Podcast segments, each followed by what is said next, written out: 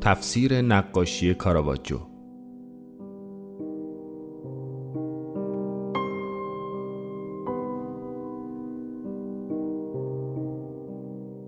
مدرس دکتر امیر نصری.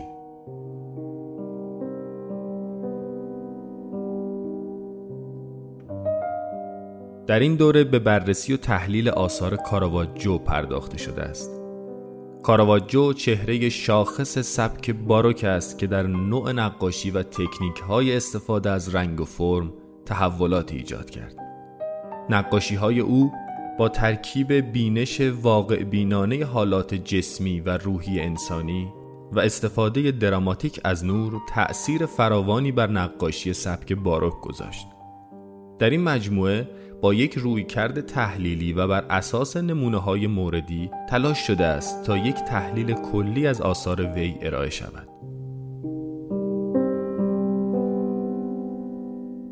خب ما اینجا می‌خوایم راجع به کاراواجو صحبت بکنیم. خب اینکه چرا من در صورت کاراواجو رو انتخاب کردم، یعنی مسئله اینه که چرا از بین این همه نقاش ما تمرکزمون روی یه نفر هستش و میخوایم 4 جلسه راجع به یه نفر صحبت بکنیم. البته من یه ترم برای دانشجوی فلسفه هنر کاراواجو درس دادم. این 12 جلسه تلاش کردیم که راجع به یه مضمون صحبت بکنیم. من فکر میکنم دیگه تاریخ هنر به اون شیوهی که ما میخونیم، یعنی خیلی سریع همه چیز رو به صورت MP3 بخوایم رد بکنیم و ببینیم دیگه گذشته. یعنی هر آدمی میتونه تو خونه‌اش بشینه، یک کتاب تاریخ هنر رو مرور بکنه یا میتونه یه اطلاعات خیلی محدودی راجع به سبک‌ها و مکتب‌ها داشته باشه. اون چیزی که ما الان به عنوان علاقه‌مند به هنر، دانشجوی هنر بهش نیاز داریم، این هستش که ما بیایم تمرکز بکنیم روی موضوع خاص و بعد اون موضوع رو بشناسیم و اون موضوع کمک می‌کنه که قبل و بعدش رو بشناسیم. یعنی اینکه ما اگر مثلا فرض بکنیم که بخوایم راجع به مثلا یه دوره به معنای خیلی کلی مثلا راجع به باروک بدونیم، ما راجع به باروک نمیتونیم چیزی در 4 جلسه یا 5 جلسه یا یک ترم بگیم. اما وقتی که روی یک نقاش باروک تمرکز میکنیم، میتونیم بعداً با استفاده از اون نقاش و با استفاده از اون تحلیل‌هایی که صورت گرفته اون دوره رو بشناسیم، دوره قبلش رو بشناسیم، دوره بعدترش رو بشناسیم. به این رویکرد میگن که یک رویکرد کاملا تحلیلی و ما الان نیازمند این رویکرد تحلیلی هستیم. ما نیازی نداریم که همه تاریخ هنر رو بخونیم. یعنی ما نیاز نداریم که همه نقاشا، همه مجسمه‌سازا، همه معمارا، همه سبک‌ها از این منظر تو کلاس بخونیم، چون اون چیزی که توی دانشگاه به ما گفته میشه این هستش که ما یک تاریخ هنر 1 میخونیم، یک تاریخ هنر 2 یا مثلا تو نقاشی 1 2 3 4 مثلا میخونیم و 1 2 3 4 چیزی به هر کدوم از نقاشا که میرسیم شاید بتونیم یه تصویر یا 2 تا تصویر ببینیم که این کفایت نمیکنه. همینطوری که در مورد تاریخ فلسفه هستش، یعنی در مورد تاریخ فلسفه ما نمیتونیم همه نظریات تاریخ رو مثلا به دانشجو آموزش بدیم. ما باید تلاش بکنیم یک مضامینی رو به دانشجو بیاموزیم، در کنار اون مضامین یک کیس استادی هایی رو در نظر بگیریم و بر اساس اون نمونه‌های موردی به تحلیل کلی ارائه بدیم و سعی بکنیم که اون شیوهی تحلیل کردن و شیوهی دیدن رو به دانشجو بیاموزیم که اون خودش بره مثلا در مورد بقیه هم این کار رو انجام بده. به این خاطر این دوره متمرکز بر یک نقاش هستش. میگم این 4 جلسه است. میتونست 12 جلسه تمرکز روی یک نقاش باشه و ما بر اساس اون بیان مقایسه بکنیم، بر اساس اون بتونیم ویژگی‌های قبل و بعد رو در نظر داشته باشیم. نکته نخست این هستش.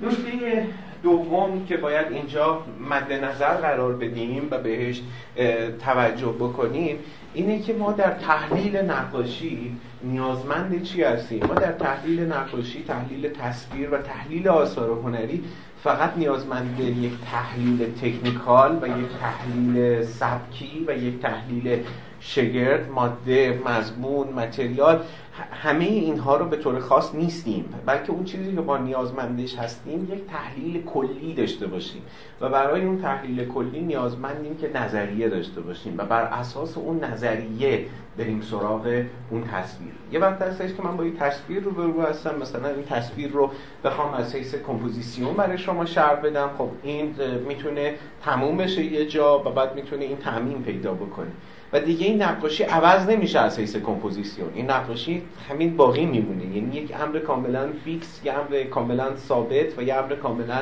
ایستایی خواهد.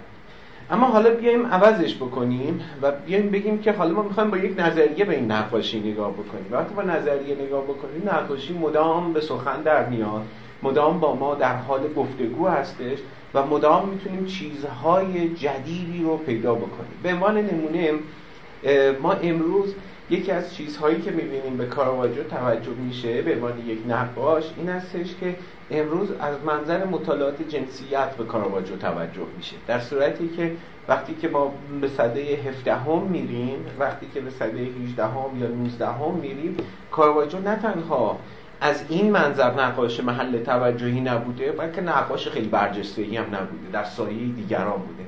و بعداً در سده 20 هستش که با توجه به نظریه هایی که پدید میاد و این نظریه ها برمیگردن و کار کاراواجو رو از این حیث تحلیل میکنن، اونجا هستش که کاراواجو تبدیل میشه به یک نقاش کاملا برجسته.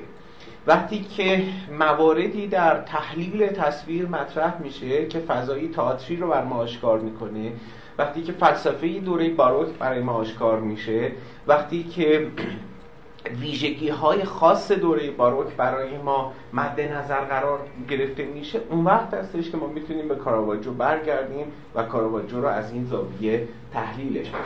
به این خاطر من فکر میکنم که اون چیزی که در گام نخست ما بهش نیاز داریم، کاراواجو میتونه یه ایکسی باشه که میتونه رمبراند باشه، میتونه تیتسیان باشه، میتونه رافائل باشه، میتونه پیکاسو باشه، میتونه جکسون پالاک باشه.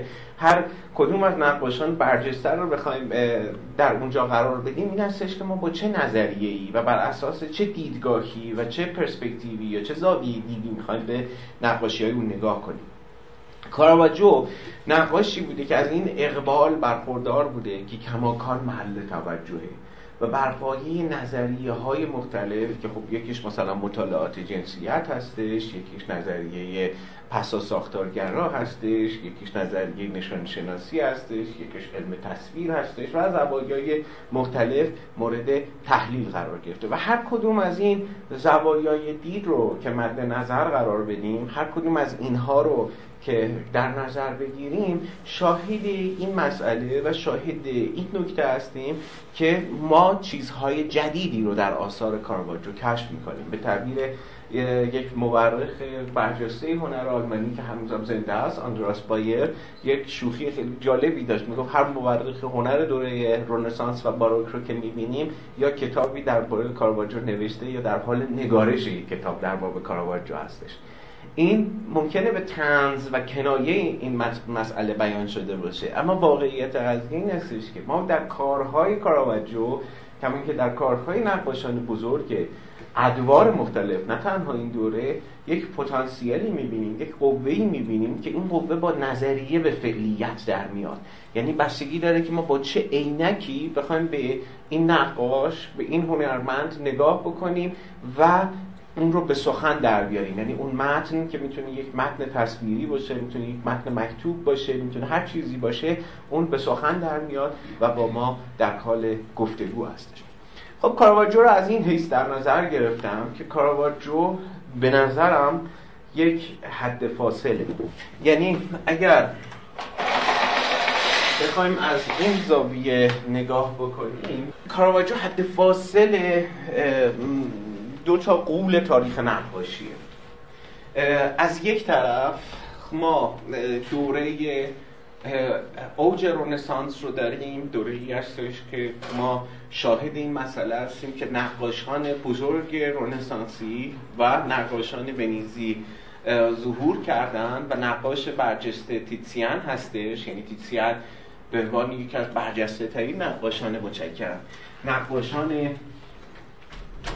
رنسانس ونیز مطرح هستش یعنی رنسانس جنوب و پیتسیر یک شاگردی داشته که اون شاگردش استاد کاراواجو بوده و از اون طرف وقتی که به شمال میرسیم، یعنی به باروک میرسیم، رمبرانت هستش و کاراواجو یک شاگردی داشته که استاد رمبرانت بوده. یعنی دقیقاً میتونه کاراواجو به عنوان حالا نخستین نقاش باروک یا هر چیز دیگه حد فاصل دو دوره است و ما در طول این ترم خواهیم دید که کاراواجو تا چه حد از ونیزی‌ها تأثیر پذیرفته و تا چه حد روی بازی قول دیگه نقاشی یعنی رمبرانت تأثیر گذاشته و تأثیر اون رو میتونیم شاهد باشیم. یعنی به تعبیری کاراواجو به عنوان یک نقاش میان دو دوره، پیوند میان دو دوره هستش که دستاوردهای یک دوره رو از آن خودش کرده و از اون طرف می‌بینیم انتقال داده به نقاشان شمالی و در نقاشان شمالی رو میتونیم ملاحظه بکنیم. حالا اگه بخوایم از این منظر لحاظ بکنیم، کاراواجو در دوره‌ای هستش و در زمانه‌ای هستش که پای کاراواجو در جوانی فوت میکنه و در به 40 سالگی نمیرسه، منتها در همون سن مشهوری که نقاشان فوت میکنن، این 38 سالگی، کاراواجو هم یکی از اون نقاشانی هستش که در اون سن فوت کرده و 40 سالگی رو درک نکرده. اما با این حال شما ملاحظه میکنید که دستاوردهای کاراواجو نه تنها کم نبوده، بلکه دستاوردهایی که کاراواجو گرفته از نقاشان ونیزی و استادان ونیزی و بعد منتقلش کرده، دستاوردهایی بوده که امروز ما از لفظ کاراواجویسک صحبت میکنیم، یعنی مکتب کاراواجو صحبت میکنیم و نقاشان بسیار بسیار زیادی تحت تاثیر کاراواجو هستن تا میرسه به هلند، یعنی تا میرسه به شمال. خب حالا این یک وجه چی هستش؟ یک وجه ظاهری کار کاراواجوه. یعنی ما فقط با یک وجه ظاهری در کاراواجو روبرو نیستیم، بلکه اون چیزی که در این ترم میخوایم بهش بپردازیم تفسیر کاراواجو از یک منظر دیگه است. یعنی ما نمیخوایم راجع به ترکیب بندی کارهای کاراواجو صحبت بکنیم که راجع به ترکیب بندی کارهای کاراواجو بارها و بارها صحبت شده. ما نمیخوایم راجع به نورپردازی کاراواجو صحبت بکنیم که راجع به نورپردازی کاراواجو بارها و بارها صحبت شده یا پالت رنگش. در تفسیرش به دنبال این هستیم که ببینیم اون مؤلفه هایی که فکر رنسانسی رو ایجاد کرده، اون مؤلفه ها چی بود که رسید به کاراواجو و کاراواجو اونها رو منتقل کرد. یعنی ما در این ترم نمیخوایم فقط با یک نقاشی روبرو بشیم، بلکه فراتر از نقاشی میخوایم بگیم که نقاشی های کاراواجو یک نحوه فکره، یعنی یک نحوه اندیشیدنه. گرچه خود کاراواجو ممکنه که انسان اندیشمندی نبوده باشه، که نبوده. وقتی زندگیش رو می‌خونیم متوجه میشیم که کاراواجو یک زندگی کاملاً کلیواری داشته، یک زندگی یعنی واقعاً در اون دارک ساید ایستاده بوده، یعنی آدمی بوده که اهل قمار بوده، آدمی بوده که مرتکب قتل شده، آدمی بوده که فراری بوده. همه این وجوه تیره زندگی آدمی رو در کاراواجو میتونیم ملاحظه بکنیم. یعنی اگه بخوایم زندگیشو ببینیم، این نحوه فکر در آثار تصویری کاراواجو و در تصاویر کاراواجو خودش رو منعکس کرده. یعنی کاراواجو با نقاشی‌هاش میاندیشیده و این اندیشیدن با نقاشی کاراواجو میخوایم ببینیم که چگونه است. مثلا میخوایم ببینیم که بحثی مثل مثلا فلسفه‌ای که در اون دوره وجود داشته، الهیاتی که در اون دوره وجود داشته، دغدغه‌های وجودی که برای او به عنوان یک فرد لحاظ می شده و در نظر گرفته می شده چگونه بوده و ما در آثارش چگونه می تونیم اونها رو ببینیم. ببینید اگه بخوام کمی مقدمه تاریخی بگم بعد از این نحوه فکر که در تصاویر منعکس شده، باید برگردم به این که بگم که کاراواجو نقاش حاشیه است.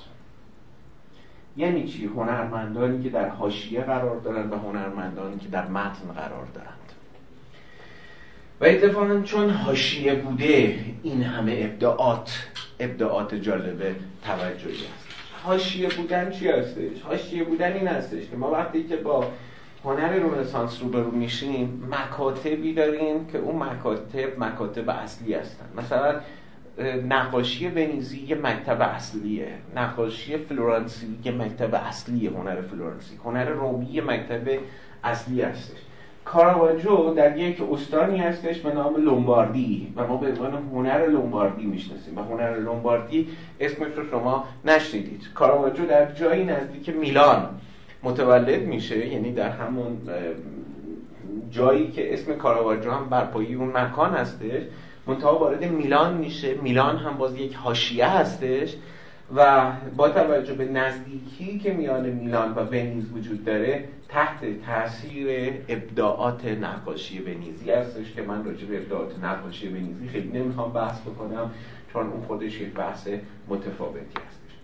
و حالا در حاشیه جایی قرار داره که ما میبینیم غول‌های سده جدید در اونجا هستن، یعنی گالیله به نوعی همدوره کاراواجو هستش، از اون طرف شکسپیر همدوره کاراواجو هستش، سروانتس همدوره کاراواجو هستش. یعنی وقتی که اروپا رو داریم میبینیم که شکسپیر در بریتانیا، سروانتس در اسپانیا و گالیله در ایتالیا همدوره های او هستند و هر کدوم از اینها دارن که انقلابی رو ایجاد میکنن. یعنی گالیله داره یک انقلابی رو در علم ایجاد میکنه، سروانتس به نوعی یک گذاری هستش از اون ذهنیت شوالیه گر قرون وسطا و سده های میانه به ذهنیت عصر جدید، چون سروانتس خیلی مهمه دیگه. سروانتس کسی هستش که به دنبال چی هستش؟ به دنبال این هستش که با اون ذهنیت فانتزی نباشه، یعنی ذهنیتی که توی رومانس ها خونده و بعد خودش به کشف بکنه. به تعبیر میلان کندرا میگه که اصلا مدرنیته زمانی آغاز شدش که عصر مدرن زمانی آغاز شد که سروانتس دنبال این بودش که سرزمین خودش رو ترک بکنه و کشف بکنه. و خب اون کتاب یعنی دونکیشوت دقیقاً چی هستش؟ دونکیشوت بازتاب چی هستش؟ بازتاب همین کشف کردن، بازتاب همین تمسخر اون فکر ساکن هستش و اون فکری که سیطره داشتش. و شکسپیر که خب فکر میکنم که اصلا راجبش کلامی صحبت نکنم، مجموعی از اندیشه هایی هستش که در این دوره رواج داشته. پس وقتی که کاراواجو رو دارید میبینید، کاراواجو رو نباید به عنوان یک نقاش منفرد ببینید در اروپا، کاراواجو رو باید در یک منظومه ببینید و اون منظومه چطوری شکل گرفته و اون منظومه رو باهاش چگونه مواجه هستیم. خب حالا به نسبت اون ستایی دیگه، این یه آدم کاملا حاشیه نشین بوده و در حاشیه هم مونده و در حاشیه هم مرده. یعنی اینکه هیچ وقت اون شهرتی که بقیه در زمان حیاتشون به دست آوردن رو این در زمان حیات خودش به دست نیاورده، چون اصلا این امکان رو نداشته. یعنی اگر نقاشان برجسته اون دوره این امکان رو داشتن که سفارش‌های خیلی مفصل بگیرن، فرسک کار بکنن، در یک کلیسا بیان روی دیوار بزرگ کار بکنن و درآمد فوق‌العاده‌ای داشته باشن، کاراواجو اکثر کارهاش در عقد و اندازه‌های کوچک هستش و معلومه که سفارش‌های خیلی بزرگی نداشته و از یه دوره‌ای به بعد هم تو زندگیش، یعنی وقتی که میلان رو ترک میکنه میاد روم، در روم مرتکب قتل میشه و از یه دوره‌ای فراری بوده تا زمانی که در جنوب به روایتی بر اثر یک بیماری اپیدمیک که احتمالاً طاعون بوده فوت میکنه و در گمنامی دفن میشه. خب مدام در حال فرار بوده و در این در حال فرار بودن مدام یه چشم عنایتی به پاپ داشته که پاپ اون رو عفو بکنه، اما هیچ وقت پاپ اون رو عفو نمیکنه و مدام اون ذهنیت فراری حاکم هستش که اینو توی تصاویرش میخوایم ببینیم. پس شما با یک نقاشی در حاشیه سر و کار دارید که این حاشیه میمونه، اما در صده های بعد تبدیل به یک مرکز میشه. یعنی ما وقتی که راجع به نقاشی دوره باروک میخوایم صحبت بکنیم میگیم شروع نقاشی دوره باروک کاراواجوه. وقتی میخوایم راجع به خشونت در نقاشی صحبت بکنیم برمیگردیم به کاراواجو. وقتی میخوایم راجع به یک نورپردازی تئاتری در نقاشی صحبت بکنیم باز برمیگردیم به کاراواجو و خیلی چیزهای دیگری که شما میتونید راجع به کاراواجو بخونید. پس الان با این توضیح من فکر میکنم که اهمیت نسبی و یک تصویر کلی از کاراواجو شما به دست آوردید که میتونید زندگیش رو بخونید و راجع به زندگیش نکاتی رو به دست بیارید. این که واسطه بین دو سبک یا دو مکتب هستش، این که واسطه‌ای هستش که در مرکز نبوده، در حاشیه بوده و تبدیل به مرکز شده، از این نظر مهم هستش. بقیه مطالب رو میخوام روی آثار توضیح بدم. امروز تلاش میکنم کارهایی از کاراواجو رو توضیح بدم که این کارها کارهای اصلی کاراواجو به تعبیری تلقی میشن و ما به عنوان کارهای اصلی کاراواجو اینها رو در نظر نداشتیم. کارهایی هستن که بعضا به عنوان کارهای معمولی شناخته میشن یا کارهایی که کارهای شاخصی نیستن. ببینید من میخوام آمدانه از چیزی شروع بکنم که نازل‌ترین ژانر نقاشیه. یعنی وقتی که در قرن 17 بحث شدش که ما بیایم ژانرهای نقاشی رو طبقه بندی بکنیم، بالاترین مرتبه ژانرهای نقاشی، نقاشی مذهبی و نقاشی تاریخی هستش و پایین‌ترین مرتبه نقاشی چی هستش؟ پایین‌ترین مرتبه طبیعت بیجان هستش. خب من کارم رو با یک طبیعت بیجان شروع میکنم و میخوام امروز به بهانه تحلیل این طبیعت بیجان از کاراواجو به شما نشون بدم که طبیعت بیجان یکی از فلسفی ترین ژانرهایی هستش که ما توی نقاشی با سر و کار داریم و همواره وقتی طبیعت بیجان به عنوان یک ژانر نازل در نظر گرفته میشد، این حیث طبیعت بیجان رو در نظر نمی گرفتن. خب اگه بخوایم از این مسئله شروع بکنیم، ناگزیر هستیم که روایت نورمن برایسون رو براتون بگم. نورمن برایسون یک کتابی داره به نام دیدن امری که نادیده گرفته شد، Looking at the Overlooked، و در اون کتاب راجع به طبیعت بیجان صحبت میکنه و معانی پنهانی که طبیعت بیجان در خودش داره. من یک مقدمه ای رو بهش اشاره میکنم و بعد از اون مقدمه میخوام به تحلیل این تصویر بپردازم. اون مقدمه چی هستش؟ اون مقدمه به طور خاص اینه که ما وقتی که با تاریخ طبیعت بیجان مواجه میشیم، تاریخ طبیعت بیجان به کی برمیگرده؟ روم باستان و دیگه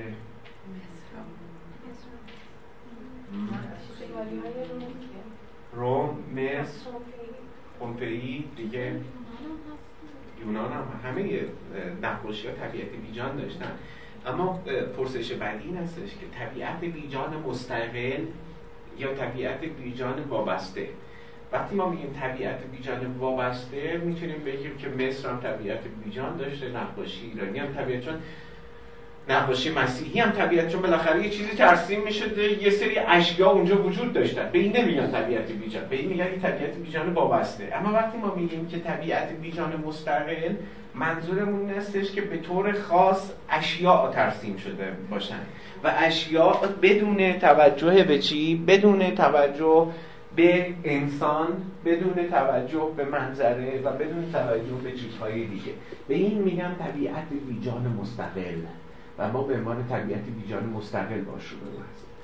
طبیعت بیجان مستقل رو برای نخستین بار در همون روم میبینیم و به طور خاص در پومپئی میبینیم. یعنی در اونجا نقاشی‌های دیواری رو که باقی مونده در منزل افراد میبینیم که در اونها غذا وجود داره، در اونها سبد گل وجود داره، در اونها میوه وجود داره و این میشه نخستین طبیعت بیجان. اصلا یک لفظ خیلی خاصی هم براش به کار میبرن به نام خینیا.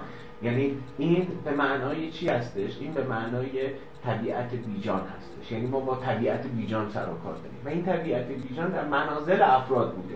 یعنی نه در قصر، نه در جاهایی که برای طبقات بالا باشن، بلکه در بین مردم معمول وجود داشته. یعنی ما تصویر یک ماهی رو در اونجا می‌بینیم، تصویر میوه رو می‌بینیم و چیزهایی از این دست رو اونجا می‌بینیم. و بعداً هستش که ما می‌بینیم که این تصاویر محو میشن یا اینکه محو هم اگر نمیشن در خدمت چی قرار می‌گیرن؟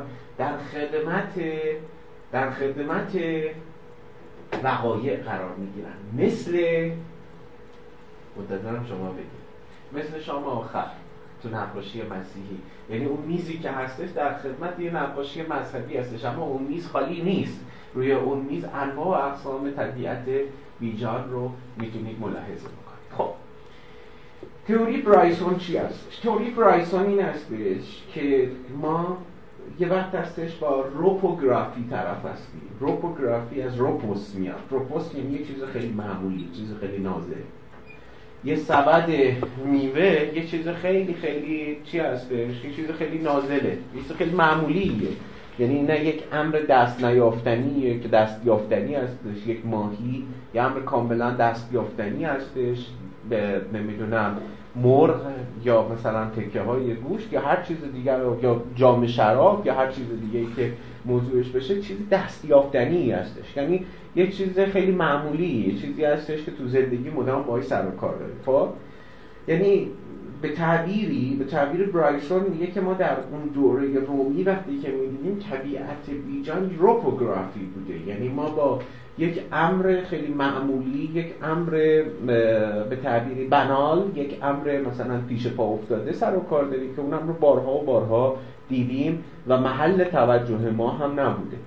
اگر هم محل توجه بوده در خدمت چیز دیگه‌ای بوده. و در قرون وسطا دقیقاً همین زاویه‌ی دید وجود داره. در قرون وسطا زاویه‌ی دید از این حیث هستش که در قرون وسطا مشاهده این هستیم که وقتی در صحنه شام آخر قرار میگیره در خدمت یک موضوع کاملاً مذهبی قرار میگیره و در خدمت یک موضوع مذهبی ما میتونیم این رو ملاحظه بکنیم و ببینیم. به این خاطر خب اون صحنه وقتی قرار میگیره هر کدوم از اینها میتونه معانی سمبولیک هم داشته باشه. یعنی اون ظرف غذا، اون جام شراب و چیزهای مختلفی که هستش. اما یه بعد هستش که ما یه گام فراتر میریم و اون عصر جدیده. در عصر جدید وقتی طبیعت بیجان رو میبینیم، طبیعت بیجان هدفش روپوگرافی نیست، مگالوگرافی هستش. یعنی ما با یک امر برجسته سر و کار داریم. یعنی یک امر کاملا معمولی، یک امر پیش پا افتاده رو تبدیل میکنیم به چی؟ تبدیل میکنیم به یک امری که محل توجه، محل تفکر و محل فکره. یعنی اینکه ما وقتی که با مثلا طبیعت بیجان از گلها روبرو میشیم، طبیعت بیجان از گلها فقط گلها نیستند، بلکه یک معنای نمادین داره و علاوه بر معنای نمادین چیزهای دیگه‌ای در اون مد نظر هستش که میتونیم ملاحظه‌اش بکنیم. یعنی مثلا یکی از اون چیزهایی که در عصر جدید ما میبینیم و به طور خاص در طبیعت بیجان ایتالیایی این هستش که طبیعت بیجان از گل و سبد گل و دسته های گل هستش. این یه معنی کاملا مذهبی داشته، یعنی معنایی بوده که ارجاعش به مسیح بوده، یه معنای کاملا نمادین بوده. بنابراین یه امر پیش پا افتاده نبوده، یک امر کاملا برجسته است که حالا یک بازنمایی نمادین و یک بازنمایی سمبولیک ازش داره صورت میگیره و از این زاویه بهش توجه میکنیم. پس ببینید یک چرخشی داره صورت میگیره. پس طبیعت بیجان رو وقتی ما تاریخش رو میبینیم، تو اون تاریخ در یک دوره‌ای ممکنه که یک چیز عادی باشه و در دوره بعدی تبدیل به یک امر دیگه‌ای شده باشه و دچار یک استحاله باشه. از این زاویه من اگر بخوام به این کار کاراواجو نگاه بکنم، به شما میگم که کار کاراواجو در اینجا روپوگرافی نیست و در اینجا چیز دیگه‌ای مد نظر هستش. و اون چیه؟ اون مگالوگرافی هستش. یعنی با یک امر برجسته سر و کار داره. و چه چیزی باعث میشه که این تابلو برجسته بشه؟ ما علاوه با یک سبد میوه سر و کار داریم و با یک سبد میوه با یک چینش خاص روبرو هستیم. اما این چینش خاص چه معانی میتونه داشته باشه که از اون روپوگرافی به مگالوگرافی مبدل بشه؟ و میخوام یه سری ویژگی‌های کاراواجو رو از این طبیعت بیجان بیرون بکشم و بعد که نقاشی مذهبیشو دیدید از اون استفاده کنم. خب چه چیزی توی این تابلو برای شما عجیبه؟ یه چند نکته عجیب وجود داره. یکی اینکه کاملا در لبه قرار گرفته، در آستانه سقوط. دقیقاً، یعنی شما نگاه بکنید این از بنیزی‌ها گرفته که یعنی اینکه تو ونیزی‌ها همیشه در اینجا یک حفاظی داره. مثلا وقتی پورترهای ونیزی رو می‌بینید خیلی از پورترهای حفاظی جلوش هستش، یعنی یه فاصله‌ای بین من و نقاشی هستش، ولی اینکه این قاب نداشته باشه. اون لبه‌ای که وجود داره، لبهه یک فاصله‌ای بین من و اون موضوع نقاشی هستش. خب حالا این فاصله هست، یعنی این فاصله میزه و پرسپکتیوی که ما برای میز در نظر گرفتیم خیلی به میز نزدیک شدیم اینجا. خب خیلی نزدیک شدیم. وقتی این پرسپکتیو نزدیک رو می‌بینیم، دقیقاً نکته اینجاست که ما در یک آستانه هستیم.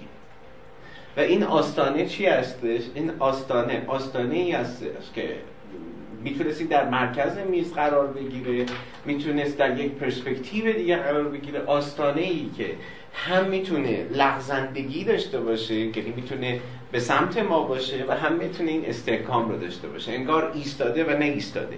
یعنی من وقتی که این ماژیک رو اینجا قرار بدم، یعنی در این لبه قرار بدم، که در هر جا هم این یک پایه محکم داره و هم پایه‌ای نداره، و در این لبه قرار گرفتن رو بعداً میتونیم در کیفیت آستانه‌ای کارهای کاراواجو ببینیم. یعنی کارهای کاراواجو انگار یک آستانه رو نشون میدن. اگه بخوام مثال بزنم، مثلا کسی که داره به قتل میرسه، در آستانه مرگ و زندگی هستش، یعنی هنوز جان نداده و بی جان نشده، اما نمیتونیم به این آدم بگیم یک آدم کاملا جاندار، و نمیتونیم این حیث جاندار بودن رو در نظر بگیریم. در صحنه هایی که در موسیقی ترسیم کرده، این کیفیت آستانه‌ای و این کیفیت لیمینال رو میتونیم ببینیم. پس نکته‌ای که وجود داره این هستش که گام نخست میتونه این باشه که فاصله ما در مقام یک سوژه و در مقام یک بیننده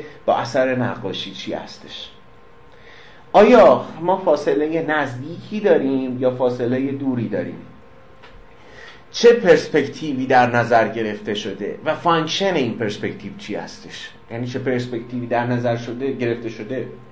خوبه، اما این مسئله که چه فانکشنی رو ما میتونیم برای این پرسپکتیو در نظر بگیریم، یعنی این فانکشنش چی هستش، چرا کارکرد این چی هستش، چرا این پرسپکتیو رو در نظر گرفته. طبیعتاً با یک تابلو نقاشی نمیشه اینو توضیح داد، اما این در آستانه قرار گرفتن و این خصلت آستانه‌ای رو در اینجا میتونیم ملاحظه بکنیم و در اینجا باید بهش توجه داشته باشیم. خب این یه گام هستش، یه گامی هستش در تحلیل این تصویر که بعداً در تصاویر دیگه برای شما توضیح خواهم داد. دیگه چی؟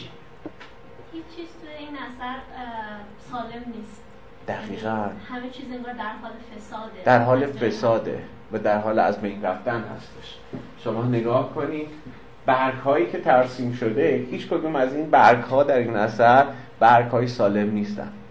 در صورتی که ما اگر بخوایم یک طبیعت زیبا رو نشون بدیم، طبیعت رو در فسادش نشون نمیدیم، در حالت فساد پذیریش به طبیعت نمیپردازیم، بلکه در چه حالتی به طبیعت میپردازیم؟ یک طبیعت سالم، یک طبیعت ایدئال رو بهش توجه داریم. اما در اینجا ما با طبیعت ایدئال روبرو نیستیم، بلکه نه تنها با طبیعت ایدئال روبرو نیستیم، بلکه ما در اینجا تمرکز بر چی داریم؟ تمرکز بر این فسادپذیری طبیعت هستش.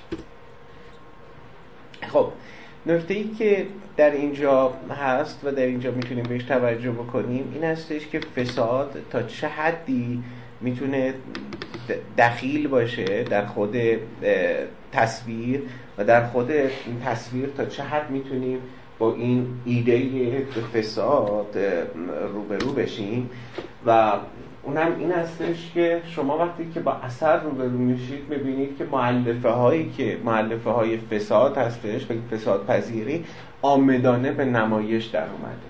و ببینید شما وقتی ظرف میوه رو میچینید طبیعتاً وقتی که یه همچین چیزی رو در اینجا میبینید، یه همچین نشانه و ردی رو میبینید پنهانش میکنید و در طبیعت بیجان نقاش یه استیجی رو میچینه، یعنی مثل عکاسی استیج میمونه دیگه، یعنی چیزی چیده شده و به یه چیزی به نحوی چیده شده توجه میشه. بنابراین وقتی که این تصویر رو به این صورت چیده و این مدلش بوده دقیقاً نشون میده که عامدانه داره اون فساد پذیری رو بولد میکنه و به اون فساد پذیری توجه میکنه. اگه از این زاویه بخوایم نگاه بکنیم در کل این تصویر همیشه این مسئله هست، یعنی این نقطه مقابل اون منظر پردازی هستش، این سنف طبیعت بیجار که منظر پردازی ایدئاله. یعنی ما در منظر پردازی میایم یک طبیعت کاملا تغزلی، یک طبیعت کاملا شاعرانه و یک طبیعت ایدئال رو نگاه میکنیم و حالا اینجا در طبیعت بیجان نه تنها با یک طبیعت ایدئال روبرو نمیشیم بلکه با طبیعتی روبرو میشیم که در اون مؤلفه‌های فسادپذیری و مؤلفه‌های زوال بهش توجه شده. ببینید به طور خاص وقتی که شما طبیعت پردازی ونیزی رو نگاه میکنید میبینید که در طبیعت پردازی ونیزی مثلا جورجونه، مثلا کار تیتسیان، حتی قبلتر جیووانی بلینی، وقتی که با منظره های اونها روبرو میشید میبینید که چقدر منظره ها شاعرانن، چقدر منظره ها تغزلی هستش و چه فضای بهشتگونه ای ترسیم شده و این دقیقاً نقیزه، این دقیقاً نقیض اون مسئله است. یعنی در اینجا شما با یک صورت نقیضش روبرو میشید که این نکته رو داره یادآور میشه.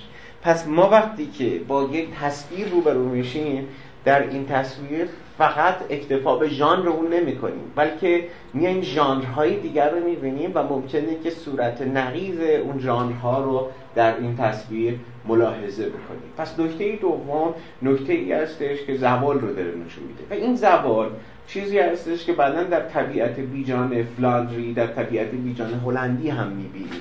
یعنی من اگر بخوام دو تا نمونه به شما نشون بدم، یک نمونه کار کالف هستش از هلندی ها که خب وقتی در این کار شما میبینید، در این کار شما چی رو دارید میبینید؟ در این کار درسته که زوال رو به طور مشخص نمیبینید اما یه چیزی رو دارید میبینید و اونم این هستش که ما با اموری سر و کار داشتیم که این امور زنده بودن مثل این خرچنگ و حالا که خرچنگ شکار شده الان دیگه زوالش و مرگش داره آغاز میشه.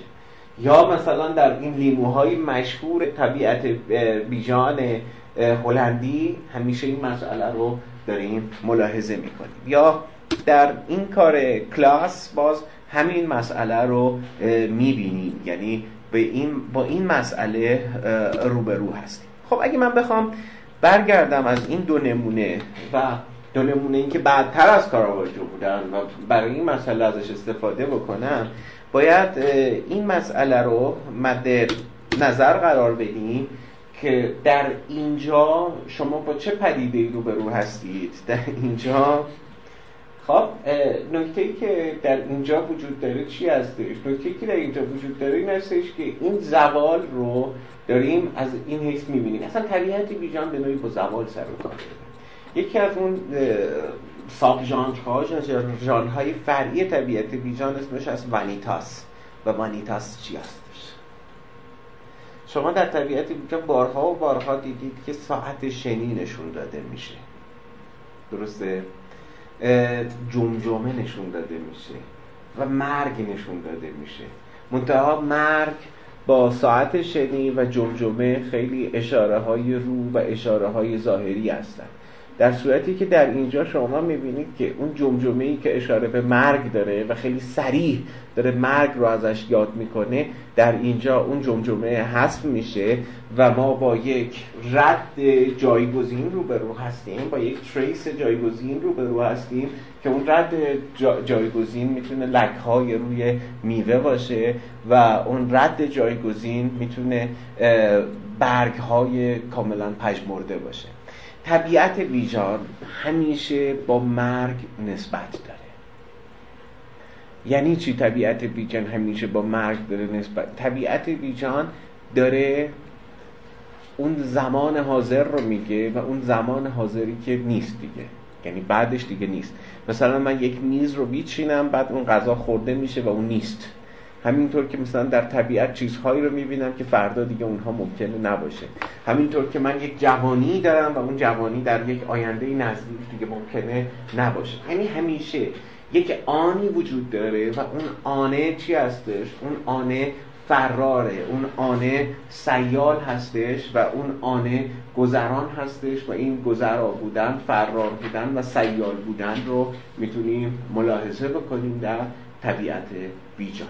خب اگه از این زاویه بخوایم نگاش بکنیم میبینیم که مشخصه بارز این صنف طبیعت بیجان، طبیعت بیجان هلندی هستش و در طبیعت بیجان هلندی بارها و بارها این رو میبینیم.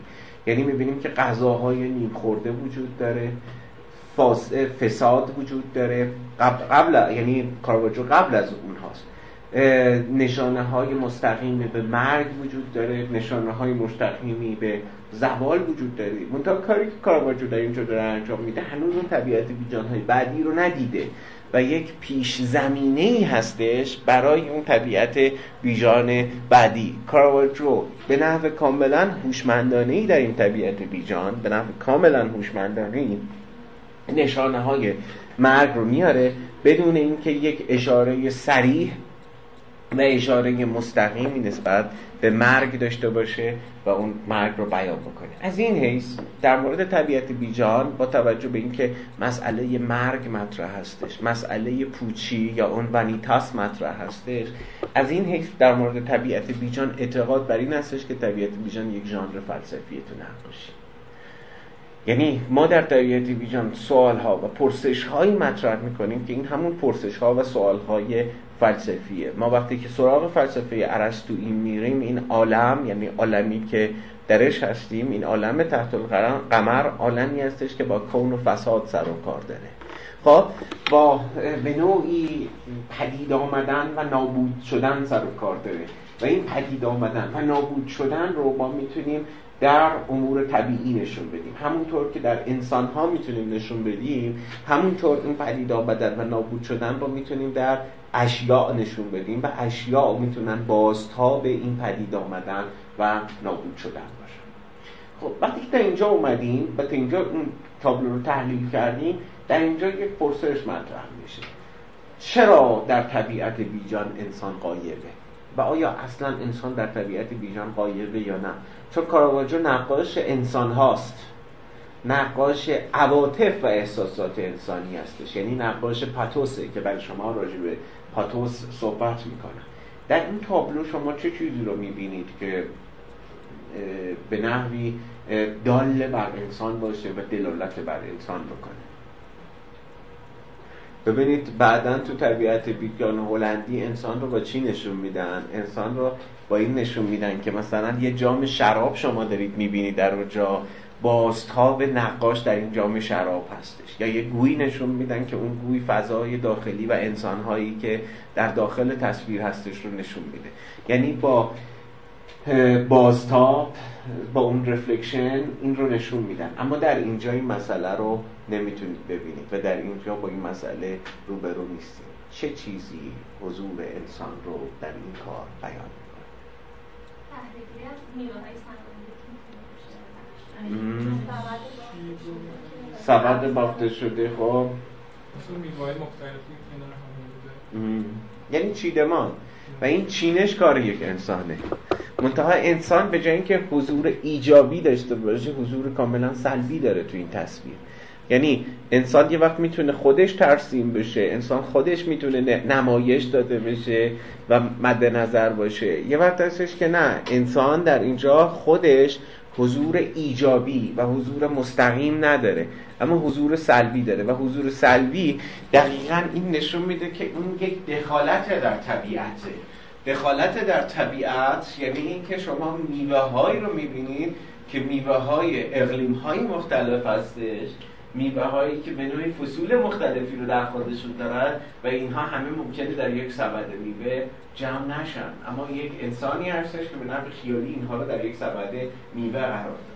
و فراتر از این مسئله‌ای که وجود داره چی هستش؟ فراتر از این مسئله‌ای که وجود داره این هستش که شما علاوه بر اقلیم‌های مختلفی که در اینجا وجود داره رو میتونید میوه‌هاش رو ببینید، این هستش که شما مزه‌های مختلف رو می‌بینید. یعنی طبیعت بیژن فقط یک نقاشی نیستش که با چی سر و کار داشته باشه. طبیعت بیژن نقاشی نیستش که فقط با بینایی سر و کار داشته باشه، بلکه با غیر از بینایی حواس دیگر شما رو هم درگیر می‌کنه. درگیری حواس دیگر شما این هستش که شما در یک نقاشی طبیعت بیجان به دنبال چی هستید؟ در یک نقاشی طبیعت بیجان به دنبال این هستید که حس چشایی شما، حس بویایی شما، حس لامسه شما و سایر حواس شما به نوعی درگیر میشه. بافتی که سبد میوه داره و این بافت سبد میوه در جایی که سبد میوه قرار گرفته، یعنی نزدیک به شماست و شما دوست دارید که این رو لمس بکنید، یعنی شما بافت سبد میوه بافتی هستش که قابل لمس کردن هستش و لمس کردن در اینجا اهمیت داره. این توی هنر رنسانس خیلی مهمه و بعدش ادامه پیدا میکنه. در هنر هلندی همین رو میبینید، در هنر شمال همین رو میبینید. طعم‌های مختلفی که میتونید با حس چشایی از ترشی تا شیرینی رو بچشید و بهش توجه بکنید. بوهای مختلفی که میتونه این بوها رو بتونید لمس بکنید، این بوها رو میتونید ادراک بکنید و میتونید استشمام بکنید. چیزهایی هستن که در طبیعت بیجان اهمیت دارن. پس نکته‌ای که در اینجا وجود داره، یک انسانی که الان در تصویر غایبه، مثل اون نقاشی که اینو ترسیم کرده و بعداً تو طبیعت بیجان بازتاب اون رو در جام یا اون ظروف مختلف می‌بینید، یک انسانی وجود داشته که اون انسانه نیست، اما حضور چی داره؟ یعنی با غیابش حضور داره و غیابش چی هستش؟ غیابش نحوه چینش هستش. این چینش طبیعی نیست. این قرار گرفتن اینها چیزی نیست که بدون دخالت انسان حاصل شده باشه، اتفاقی هم نیست و کاملا فکر شده هستش. و این فکر شده یعنی من با خود نقاشی کاری ندارم، با این سبده کار دارم. در جایی که قرار گرفته نشان دهنده حضور یک انسان هستش و یک انسانی که در اینجا چیکار کرده؟ یک انسان هستش که در اینجا این رو در کنار هم قرار داده و این در کنار هم قرار گرفتن اینجا معنا داره. خب این رو در این نقاشی هم میتونید ببینید، یعنی نقاشی هلندی که باز نحوه چینش و چیدمانی که ما در این رو داریم دقیقا همین هستش. یعنی علاوه بر نقاش که از یک پرسپکتیو خاصی به این موضوعش نگاه کرده، نحوه چینش در اینجا دلالت بر حضور انسان داره و اتفاقاتی که افتاده. انسانی بوده که این میوه رو پوست کنده. چرا تو نقاشی هلندی وقتی با لیمو روبرو میشیم این لیموها پوست کنده است؟ چرا در اونجا وقتی با یک گردوی مواجه میشیم گردو شکسته است و خیلی منظم شکسته شده، انگار با یک گردو شکنی اینو به دو نیم کردن؟ و چرا ظرف‌های نیم خورده غذا رو میبینی؟ دقیقاً اینجا اون حضور سلبی انسان. دو تا حضور داریم، یه حضور ایجابیه که خودش باشه تو این صحنه، حضور داشته باشه تو این صحنه، باش روبرو بشیم. یه وقت نه، حضور سلبی داره و این حضور سلبی یعنی انسانی که ما با این انسان روبرو شدیم، با این انسان مواجه شدیم و تا این انسانی که باش مواجه شدیم و روبرو شدیم خودش فعلا در اینجا نیست، اما آثار و ردی از اون باقی مونده. و دقیقاً در اینجا میتونیم این رو در این لیموی پوست کنده شده ببینیم. ضمن اینکه این لیموها در اینجا یک مناسبت دیگه هم دارن که کسی میتونه بهش اشاره بکنه. تلخ شدن که اون حس چشاییه که خیلی مهم هستش. علاوه بر این هستش که ما هم درون میوه رو داریم میبینیم، هم بیرونش رو وقتی پوست کنده است. اون چیزی که کنجکاوی داریم دیگه، یعنی وقتی میوه در بسته رو داریم میبینیم، درونش رو بهش توجه میکنیم و بیرونش رو دیگه.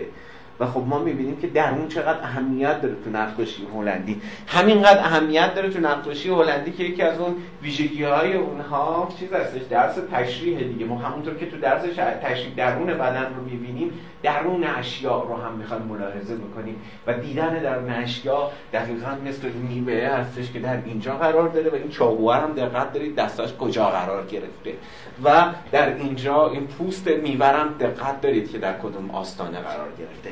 برگردیم سراغ بحث خودمون، کاراواجو و اون بعد از اینه. اما در اینجا توجه داریم این در کجا قرار گرفته، توجه داریم که ما خیلی درون رو نمیتونیم ببینیم جز یه شکافی که در اینجا، یعنی شکافی که در اینجا به نظر میرسه میوه رسیده‌ای هستش و در این قسمت که فساد رو داره نشون میده، یه وجه دیگه ای از میوه رو داره و علاوه بر این پرسپکتیوی که برای برگ‌ها در نظر گرفته شده و چقدر عامدانه، یعنی انگار ما از جهات مختلف داریم با برگ‌ها روبرو میشیم. یعنی این چند وجه رو نشون دادن، یعنی ما با برگ از این زاویه روبرو هستیم، یه وقت در آن واحد داریم چند زاویه رو از اون برگ میبینیم و چند حالت رو می‌بینیم و برگ‌ها برگ‌های مختلفن. یه نوع برگ اینجا هستش، یه نوع برگ این قسمت هستش، یه نوع برگ اینجاست و همینطور شما می‌بینید که انگار این یه سبد میوه نیست بلکه یه سبد برگ‌ها هم هست، برگ‌هایی که از زوایای مختلف ما داریم بهش نگاه می‌کنیم. یعنی نقاش به نوعی اون تنوع نگریستن به اشیا رو در نظر داشته. نقاشی همیشه ما رو به یک زاویه محدود میکرده. ونیزی ها اومدن و از آینه استفاده کردن برای اینکه این زاویه نباشه و بعداً در شمال این اتفاق افتاد. حالا کاراواجو چیکار کرده؟ کاراواجو با اون نحوه چینش و چیدمانی که از سبد میوه داره میخواد به این مسئله برسه. خب پس الان می‌بینیم که این موضوع نقاشی چقدر موضوع مهمیه که ما از کنارش رد می‌شدیم و بهش توجه نمی‌کردیم و این حالا در آینده تا چه حد می‌تونه رو کارهای دیگه کاراواجو تأثیر بذاره، با اینکه این یک ژانری هستش که کاراواجو دیگه پیش نگرفت. کاراواجو شام در منزل اماوس که بهتون نشون میدم به طبیعت بیجان برگشت، اما به طبیعت بیجان در حضور افراد مذهبی، نه در حضور نه در حضور خالی و بدون تاثیر انسان. یعنی حضور صریح انسان رو نداشت، در اونجا داشت اما در اینجا نداره و این نگریستن از این زوایای مختلف تا چه حد تاثیر داره. کار کلاس رو هم اگه از این زاویه ببینید، باز دقیقاً این رو آمدانه برای شما انتخاب کردم که چاقو رو ببینید در کدوم لبه قرار داره، پرسپکتیو ما نسبت به میز چی هستش به عنوان یک کار بعدی و اینکه باز ما با طعم‌های مختلفی انگار روبرو هستیم و در اینجا باز حضور انسانیه هست دیگه، یعنی حضور انسانیه هم تو انتخاب هستش، هم با از بین بردن این ترکیبی که بر روی میز قرار داره. ترکیبی از پنیر هستش، ترکیبی از نان هستش، ترکیبی از یک نان شور هستش، ترکیبی از بادام هستش در اینجا و هر کدوم اینها طعم‌های مختلفی رو دارن به ما چکار میکنن، به ما منتقل میکنن. یعنی به نوعی طبیعت بیجان هدفش این هستش که نقاشی رو از اینکه فقط موضوع و متعلق یک حس باشه که اونم حس بینایی هستش داره گویی نجات میده و ما به جای اینکه فقط موضوع یک حس باشیم، حواس دیگه‌مون درش دخیل میشه که این بحث حواس مختلف و تاثیر حواس مختلف رو من بیش از این نمیخوام راجبش بحث بکنم، فقط در حد یک اشاره به سراغ طبیعت بیجان رفتم و از این زاویه نگاه کردم. این راستش رو بخواید کار کاراواجو نیست. اما کاراواجو همچین کاری داشته. این یه کپیه، کار کاراواجوه و کپی هستش که کپی بدی هم هستش، یعنی کاراواجو نقاش به این ضعیفی نیست، اما این از روی کار کاراواجو هستش و چون اون کار اصلی از بین رفته و این کار باقی مونده، ما امروز میتونیم به این کار ارجاع بدیم و به این کار توجه داشته باشیم. خب این کار چیه؟ یعنی در اینجا باز با عناصر طبیعت بیجان روبرو هست. توقع دارم بگید دیگه. در اینجا اون انسانی که حذف شده بود اون تصاویر دقیقاً اینجا حضور داره، حضور مستقیم داره، اما میتونست حذف بشه، میتونست این باقی نمونه و در اینجا قرار بگیره و ما باز اون انسانه رو ببینیم، چون انسانی هستش که میوه رو داره پوست میکنه و این میوه پوست کنده مثل اون کار کالف لیموی پوست کنده میتونه روی میز قرار بگیره و در اونجا بتونیم ملاحظهش بکنیم. و در اینجا میوه هایی که وجود داره و حواس مختلف و نسبتی که بین انسان و این فرایند وجود داره. ببینید کاراواجو استاد این بودش که به چیزهای تیز علاقه داشته باشه. براش خیلی مهم بود که شمشیر توی کاراش، حالا ملاحظه می‌کنید شمشیر توی کاراش خیلی مهمه، چاقو توی کاراش خیلی مهمه، چون همیشه شمشیر می‌بست و همین باعث شدش که در یه قماری که اختلاف پیدا کرده بودن سر برد و باخت یه کسی رو به قتل برسونه. خب و این استتیک امور تیز، استتیک برندگی چیزی هستش که از این کارهای اولیه‌اش ما داریم ملاحظه میکنیم. یعنی یه کار اولیه است و در این کار اولیه ما با این مسئله مواجهیم و خب این فرایند به نوعی کشف حجاب کردن از ظاهر امور با سلاح و توجهی که به سلاح داره. خب اینو فقط به عنوان نمونه من اینجا گذاشتم چون کار کاراواجو نیست، یه کار کپی، همونطور که اشاره کردم. اما این دقیقاً از حیث مضمونی هم با کار قبلی، یعنی هم با اون طبیعت بیجانه مرتبط هسته و هم از حیث مضمونی با چی مرتبط هسته؟ از حیث مضمونی با کارهای بعدی کاراواجو ارتباط داره، با اون سرهای قطع شده، اندام بریده شده، خونریزی هایی که در کارهای دیگرش وجود داشته. خب اما این کار رو میخوام بیشتر راجبش صحبت بکنم. این کار خود کاراواجوه. این هم سبد میوه هست ها، منتها سبد میوهی که یه ترکیبی داره، سبد میوهی که از یه زاویه دیگه‌ای داریم بهش نگاه میکنیم، داریم از این ور بهش نگاه میکنیم و اون حضور انسانی همراهش هستش. یعنی انسان و طبیعت بیجان دیگه، طبیعت بیجان مستقل نیست. اما چه چیزی توی این کار باز می‌بینید که محل توجهه؟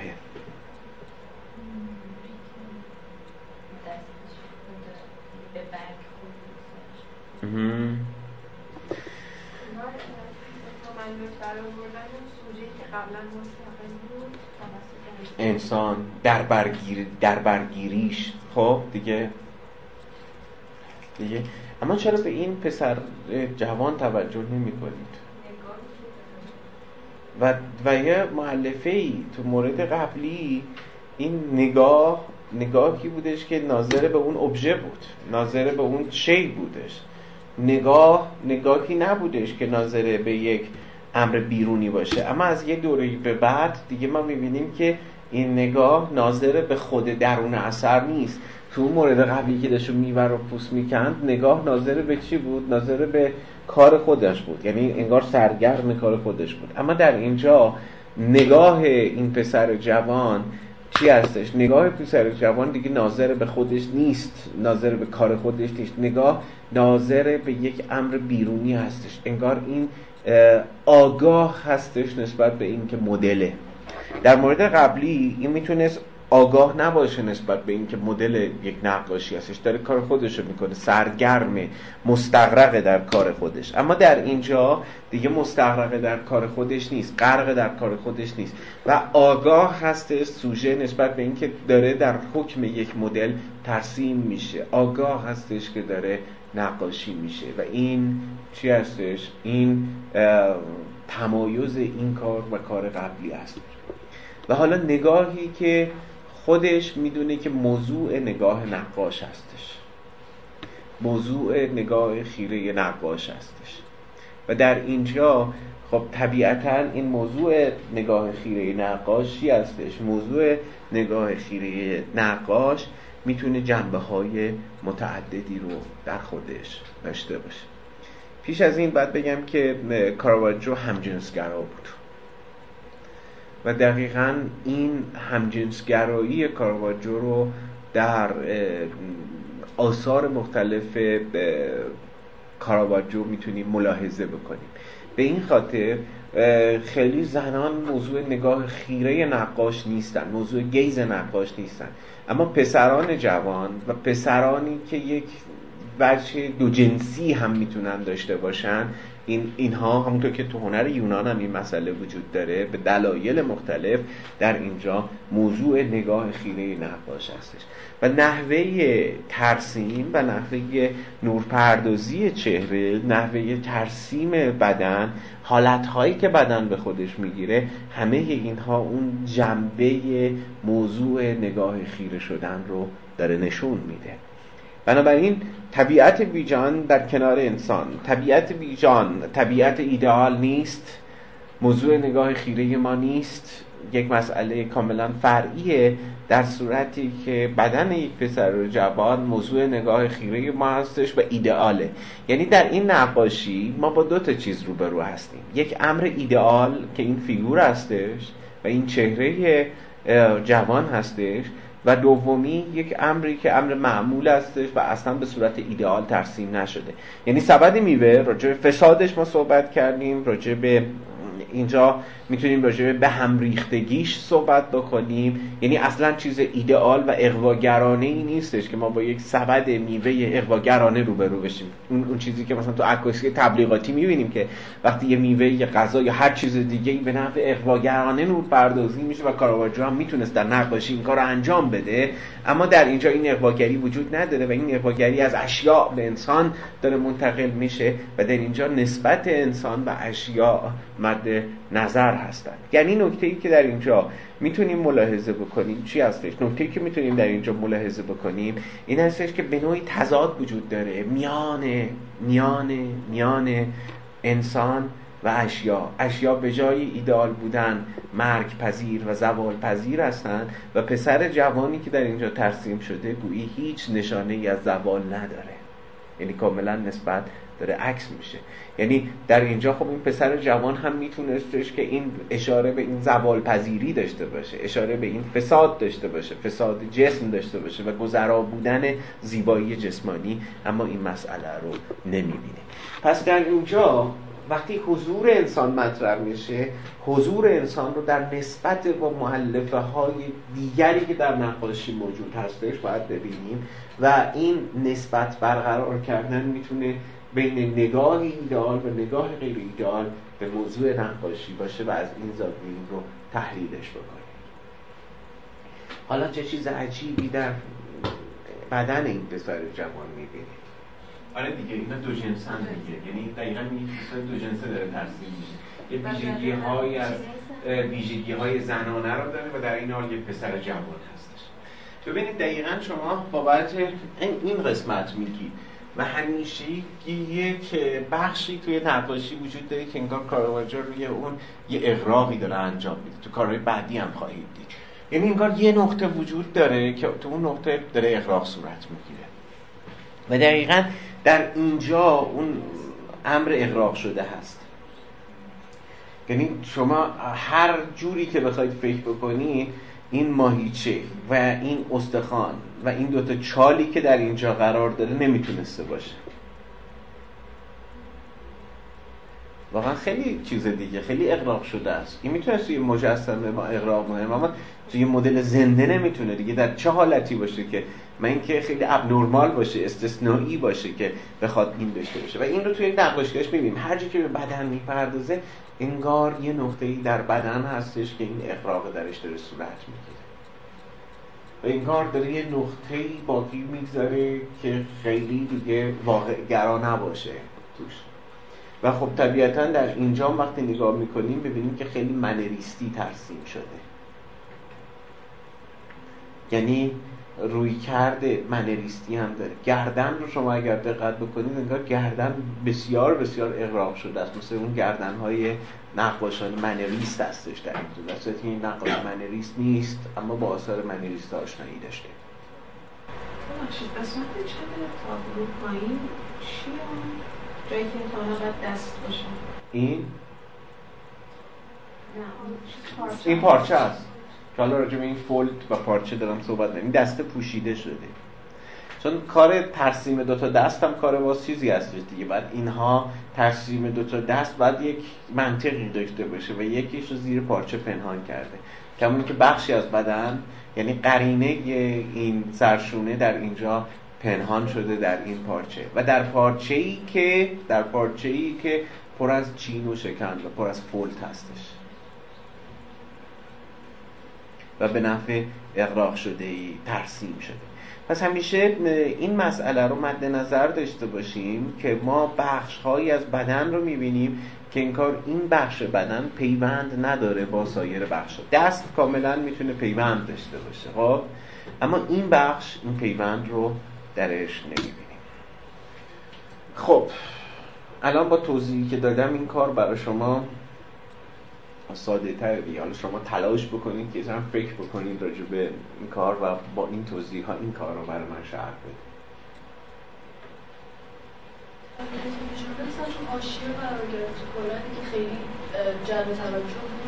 اما خیلی تو آشیه قرار نگرفته چون تمام این پارتیتوره طبیعت بیجان هستش، این ساز طبیعت بیجان هستش، کمان که از چند تا مؤلفه طبیعت بیجان استفاده کرده. یکی از اون مؤلفه های طبیعت بیجان اون دسته های گل هستش که براتون گفتم. این دسته های گل مثل سبد میوه است. گل هایی که انتخاب میشه معنای نمادین داره. خب در کنار اون میوه ها رو در اینجا داریم میبینیم، پارتیتور رو داریم میبینیم، یعنی در اینجا دفترچه نوت رو داریم میبینیم، آرشه و خود ساز و دونو ساز داریم. یعنی در اینجا همش هست.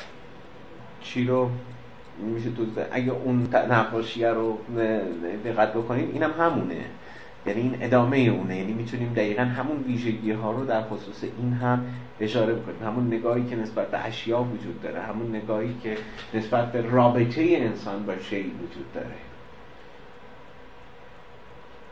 یه مؤلفه بهش اضافه میشه. از خود نوازنده شروع میکنیم. نوازنده گویی که دو تا جنسه و توجهش دقیقاً باری کرد، یعنی دقیقاً همون نگاه اغواگرانه‌ای که بین نقاش و موضوع داره رد و بدل میشه. ها این یه وجهشه و اینکه داره از یک نوازنده‌ای استفاده میکنه که نه زنه و نه مرده و در یک آستانه میان دو جنسه. یعنی هم میتونیم ما برای ویژگی‌های زنانه در نظر بگیریم و هم میتونیم ویژگی‌های مردانه براش در نظر بگیریم. بود داشت. اینم داره. اینم هست دیگه. نیست؟ سایش انگار سایه سازه انگار دست رو قطع کرده. دقیقاً خب.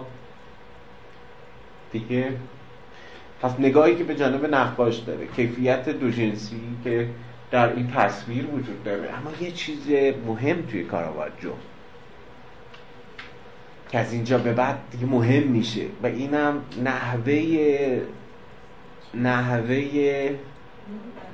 نورپردازی کاراواجو. تو شما عکاسی خیلی دقیق‌تر به این مسئله اشاره میکنید و اینکه شما انگار هیچ فضایی وجود نداره، انگار ما از دل یک گور در اومدیم، هیچ پس زمینه‌ای دیگه وجود نداره. ما در یک اتاق کاملا تاریک هستیم و در این اتاق تاریک چی هست؟ در این اتاق تاریک با مثلا یه آتلیه دیگه، یه آتلیه عکاسی با این روبرو میشیم و انگار یک پرده تیره‌ای پشت سر ماست. در کارهای قبلی شما این فضای تیره رو، اون فضای گورمانند که حتی بهش میگن، در اون نمیبینید، اما در اینجا دیگه این مسئله حاکم هستش و این چیزی هستش که تو نقاشی‌های کاراواجو از این به بعد میبینیم. یعنی فضا معلوم نیست کجاست، هر جایی میتونه این فضا باشه. فضای پشت سر دیگه تشخص نداره و فضای پشت سر تشخص نداره، اما چه چیزهایی تشخص میبخشه؟ یکی اکت انسانی به نوعی تشخص میبخشه و یکی هم لباس. اگر توی این دو سه نمونه اخیری که من مثال زدم و بهش پرداختم دقت بکنید، میبینید که لباس ها تا چه اندازه اهمیت دارن. یعنی به نوعی لباس ها هستن که انگار دارن ویژگی های یک کاراکتر رو میسازن و ویژگی های یک کاراکتر رو نشون میدن. یعنی لباسی که بر تن افراد هستش و ما با لباس اونها میتونیم اون ویژگی ها رو ملاحظه بکنیم و علاوه بر این خصلت هایی که در خود لباس میبینیم، مثل چین و چکن لباس، برهنگی ها و پوشیدگی هایی که وجود داره، یعنی فروبستگی و گشودگی هایی که هستش و میتونیم از این منظر بهش نگاه بکنیم.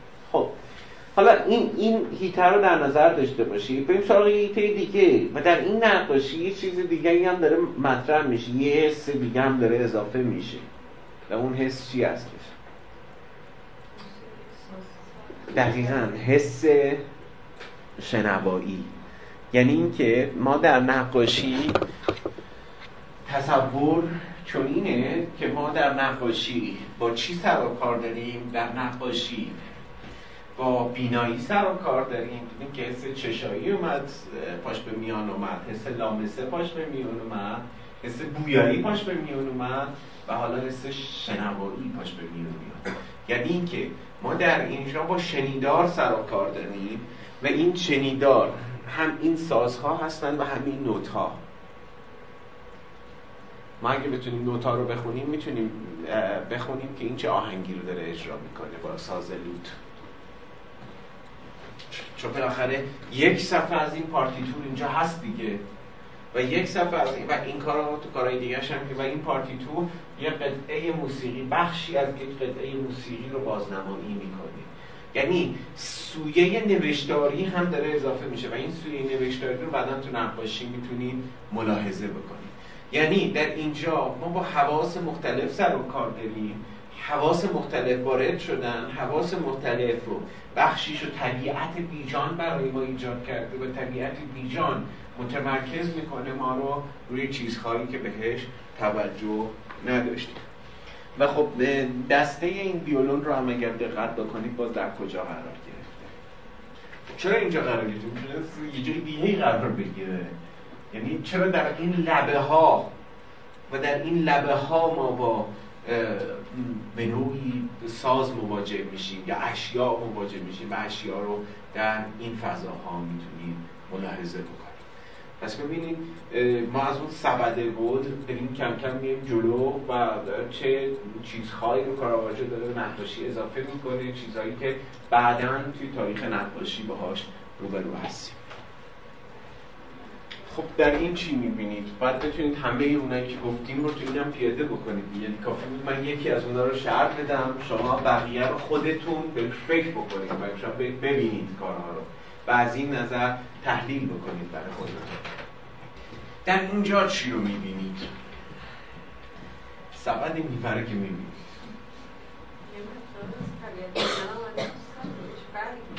برگ بکوس دیگه، خدای شرابه. دقیقاً این نماد اون بکوسه دیگه.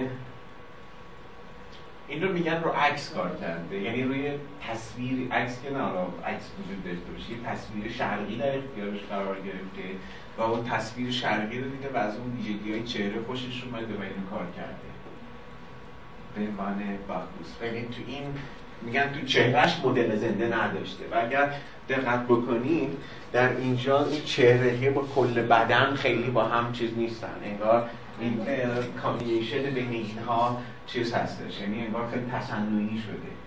دقت هم که بیشتر میکنید ببینید رنگ پوستش هم جدای از رنگ پوست بدن هستش که البته کاراواجو نقاش پوسته. من توضیح میدم که چرا نقاش پوسته. دستم باز دوباره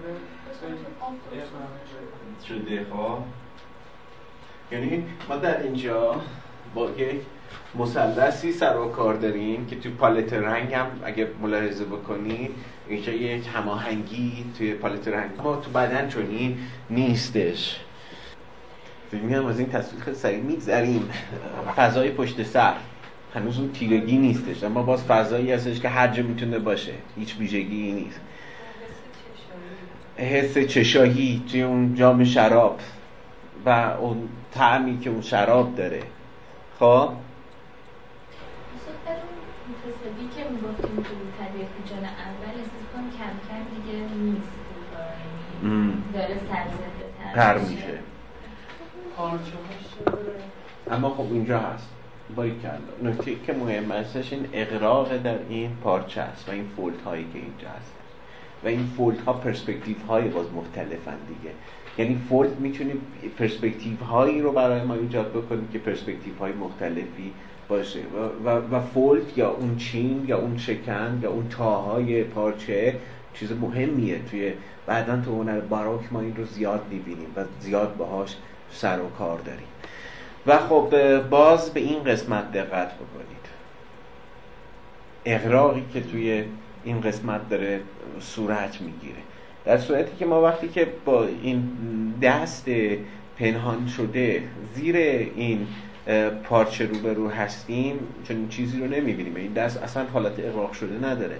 یعنی در اینجا تقابل بین پوشیدگی و برهنگی، گشودگی و فروبستگی رو داریم میبینیم و این چیزی هستش که تو کاراواجو میبینیم این مسئله، یعنی مسئله تقابل ها وجود داره، تقابل یک بی‌نظمی که در اینجا هستش و نظمی که توی کل نقاشی میتونه وجود داشته باشه. یعنی با نظام‌هایی روبرو هستیم که نظام‌های مبتنی بر تقابلند.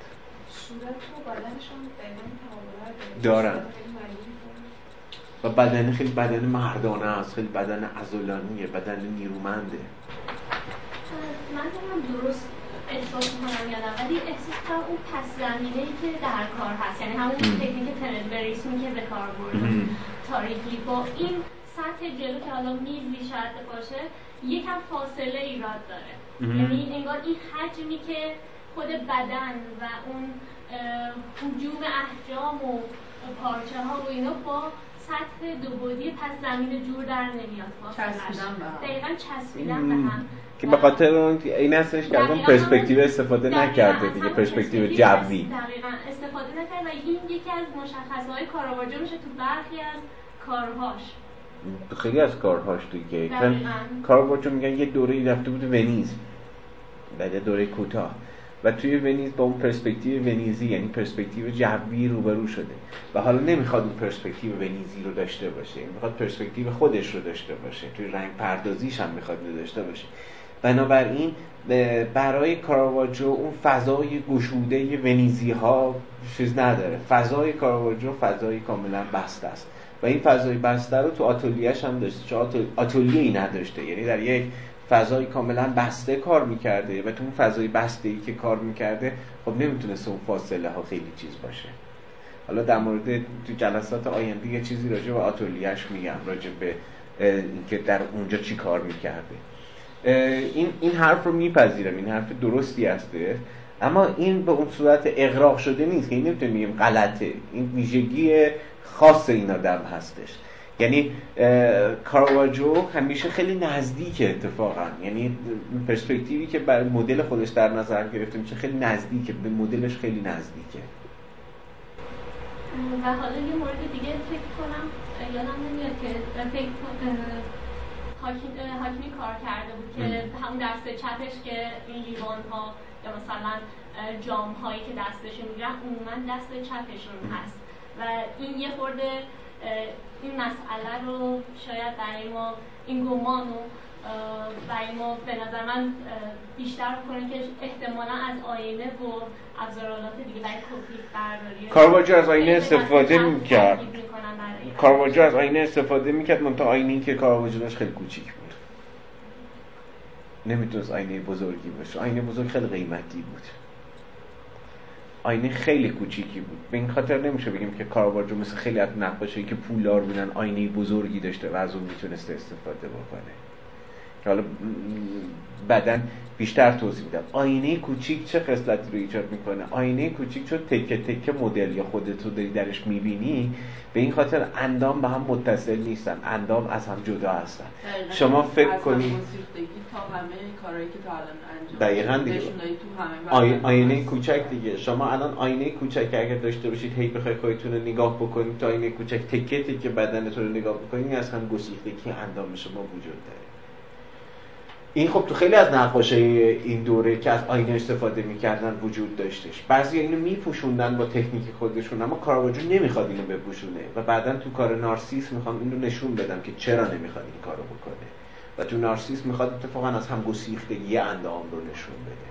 و بعدن سرای قد شده که کاراواجو بهش توجه می‌کنه و اصلا یه موضوع استتیکی هستش، یه موضوع زیبا شناختی هستش، از این نظر اهمیت داره. این کار رو روش تمرکز کنیم. دو تا ورژن داره. این ورژن میلان هستش، ورژنی که تو آکادمی بررای میلان هستش، و این ورژن نشنال گالری لندن هستش. خب این توی چیز هستش، ببخشید، این توی فلورانس هستش، توی بنیاد لونگی توی فلورانس هستش. خب این کار چیه و چه صحنه‌ای رو داره به شما نشون میده؟ این مارمولک تو این واضح کرده. این مارمولکی هستش که نوک انگشت این پسر رو گزیده و این صحنه نخستین باره که تو تاریخ نقاشی وجود داره. حیرت و تعجب، یعنی مثل یه عکاس پاپاراتسی که و کمین نشسته و یه صحنه رو داره شکار میکنه، در اینجا یک آن رو خواسته ترسیم بکنه و خب اینو با مدل که نمیتونسته ترسیم بکنه، با ذهنی کار کرد، کاملا ذهنیه دیگه. اون لحظه گزیده شدن رو در کسری از ثانیه، برای ما امروز این لحظه خیلی لحظه چیز عادی هستش، رو با عکاسی آشنا هستیم، اما برای کسی مثل کاراواجو که عکاسی وجود نداشته براش، این لحظه اصلا دیده نمیشه. شما فکر کنید که داره مارمولک آدمی رو میگزه و این اصلا دیده نمیشه، این لحظه رو شما نمیتونید ببینید، من که یک دقت خیلی خیلی فوق‌العاده‌ای داشته باشید. و این تلاش کرده به صورت ذهنی این صحنه‌ای که اتفاق افتاده رو ترسیم بکنه و به این خاطر میگن که کاراواجو نقاش پاتوسه و پاتوس یعنی عواطف، احساسات. توی خود کار از نزدیک این مارمولکی مشخص هست؟ آره مشخص هست. نه این مشخصه. ماه پیش من این کار رو دوباره دیدم توی نمایشگاه کاراواجو برلین توی وین و از این فکر میکنم عکس گرفتم، یعنی باز صورت دیتیل، حالا شاید هفته بعد براتون بیارم اون عکسی که، اما خب توی نمایشگاه متاسفانه نورپردازی به گونه‌ای هستش که و این شیشه داره و این رفله میکنه و نمیتونید عکس بگیرید خیلی خوب ازش، اما این دقیقاً مشخص هستش. و اینجا رو وقتی نگاه میکنید میبینید که باز مثل اون چیزی که بعداً میبینید، بازتاب اون پنجره‌ای که روبرو هستش توی این جام افتاده، این اون مارمولکه هستش. اینجا کار فلورانسی این بوده شبت مایپی. خب این اگه دقت بکنید دقیقاً، و این اون لحظه گزیده شدن، یعنی همون مارمولکه و اون مارمولکه که در یک فضای کامل استیبل نیست دیگه، و اینم یه موقعیت آستانه‌ایه، آستانه گزیده شدن، مثل آستانه اون سبد گل و آستانه دیگه و حالتها و بدن رو، این ژست رو و زبان این بدن رو میتونید مد نظر قرار بدید و بعد حیرتی که در چهره این آدم وجود داره. یعنی ما با یک آنی سر و کار داریم که این آن در اینجا ترسیم شده، این آن رو در اینجا میتونیم ملاحظهش بکنیم و در اینجا دیگه برخلاف نمونه، یعنی پیشرفتی کردیم دیگه، برخلاف این نمونه ها ما با یک امر ثابت سر و کار نداریم، درسته؟ این توی امر ثابته اینجا یه امر ثابت انگار ژست گرفته که ازش عکس بگیرن، اینجا یه امر ثابت انگار ژست گرفته، اما در اینجا دیگه یک امر ثابت نیست و اون سیال بودن و گذران بودن رو در این کار خودش داره نشون میده و در این کار داره بیان میشه. و اون لحظه حیرت، لحظه‌ای که دوچار یک درد شده، دوچار یک عذاب شده و هنوز نمیدونه این چیه، یعنی هنوز این درد، اون سم، اون مارمولک که وارد خونه اون نشده که باش روبرو بشه، فقط یه برخورده. این اون لحظه ای که تو تابلو آفرینش میکلانج توی نمازخانه سیستین هستش که اون لمس سرانگشتان هستش، در اینجا هم اون لمس سرانگشتان هستش. و من میخوام بگم که اینجا دقیقاً یک پارودیه برای اون، یعنی در اونجا بین خدا و انسان هستش، در اینجا بین انسان و حیوان هستش و دقیقاً اون صحنه لمس سرانگشتان. و لمس سرانگشتان در سنت رنسانسی خیلی نکته مهمیه، به این خاطر که اون پیکو میراندولا، یعنی شاگرد فیچینو و اون حکیم افلاطونی مشرب فلورانسی، میگه که آفرینش تمامی نیروی امر الوهی نیست، بلکه در حکم لمس سرانگشتان خداست که میتونه یه همچین نظامی رو پدید بیاره. و این تعبیر لمس سرانگشتان که بعدا میکلانجلو اینو ترسیم میکنه و در اینجا با صورت پارودیک اون مسئله رو برو میشیم و این صورت پارودیک رو میتونیم اینجا ملاحظه بکنیم. در اونجا آرامشه و در اینجا حیرته. میراندولا، پیکو دلا میراندولا. وقتی که این داره نیش میزنن گوشه ما، اینجوری نگاهش خوبه بود، همین دیگه این میتونه نگاه داشته باشه. این زاویه رو انتخاب کرده، شما نمیتونه ببینی که چی شده. اون اومده این گلا رو جابجا بکنه و یه مارمولک اینو نیش زده. این نگاه، اما نگاه روبرو به این خاطره که نقاش می‌خواسته حیرت هم نشون بده، پایین بود دیگه، چیز بود و این میخواد حیرت رو نشون بده. و این حالت دست دقیقاً اینجا و حالتی که توی دهان گشوده وجود داره و سر وجود داره و بعداً تو سرای قطع شدن میبینیم، یعنی حیرتی که یک سر قطع شده داره باز توی این کار. بعدش خود همون تونگ و چهره هم باز تعابل هم باید منتظر بگیریم، چون انگار اون تونگه یه حس آرامش یا سکون داره. دقیقاً دیگه اون نظام تونگه سکون داره اما این سکون نداره. و خب طبیعت بیجانی که در اینجا قرار داره دیگه، چون یه بخش از اون طبیعت بیجان حیوانات هستن و حیوانات مرده هستن، اما اینجا با یه طبیعت کاملاً مرده و جدا شده روبرو هستیم، اما این مارمولک امر زنده است تو این طبیعت بیجان در کنار اون انسانه، یعنی تقابل بین مرگ و زندگی. خب یکی دیگه از نقاشی‌های این دورش، در اینجا با چی روبرو هستیم؟ با یک پورتری گروهی روبرو هستیم یا پورتری دبل روبرو هستیم.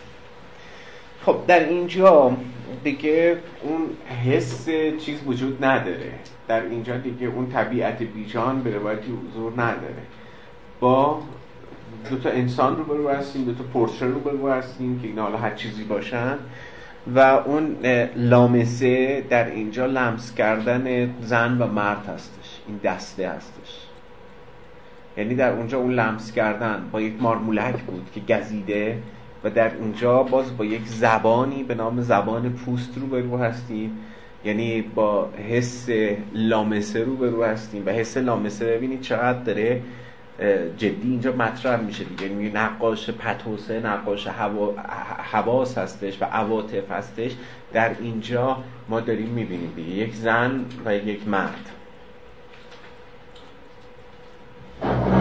لباس و توجه به لباس در اینجا چیز خیلی مهمی هستش، یعنی طراحی که برای لباس در نظر گرفته شده و علاوه بر اینها اون شمشیری که گفتم که حالا کم کم به اون شمشیره میپردازیم و اهمیت اون شمشیره آشکار میشه.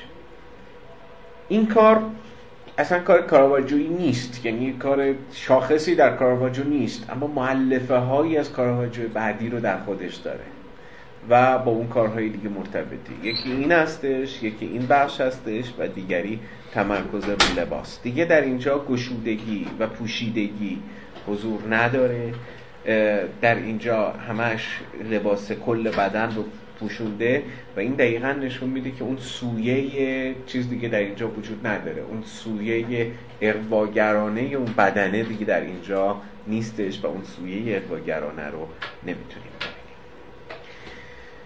و با این کار میخوام بحث امروزم رو تموم بکنم. این دوتا کار در امتداد هم دیگه هستش. در این چی میبینید؟ شطرنجی که از میز اومده بود. حالا شطرنج نیست، تخت نرده دیگه، تاس‌هایی که روش وجود داره اینا. کدوم حیرتی وجود نداره توی فریبه، نیرنگه. این دل دست اینو میخونه و به این اطلاع میده، یعنی ارتباط بین این سه تا فیگور ارتباط چی هستش دیگه. ما الان کارت‌های بازی رو داریم میبینیم و زاویه دیدی که انتخاب شده، یعنی نقاشی هستش که خیلی هوشمندانه.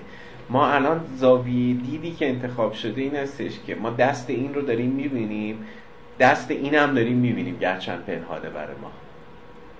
ما دست هر دوتا رو داریم میبینیم و این زاویه دید معمول نیستش. ما بالاخره دست خودمون رو میتونیم ببینیم، حالا یه آدمی هم وایساده دست ما رو میتونه ببینه، اما این که ما دست طرف مقابلمون رو ببینیم یک واسطه اینجا نیاز داره و این واسطه هر کسی که باشه حالا در اینجا و این داره به ما اشاره میکنه که چی هستش اون دست.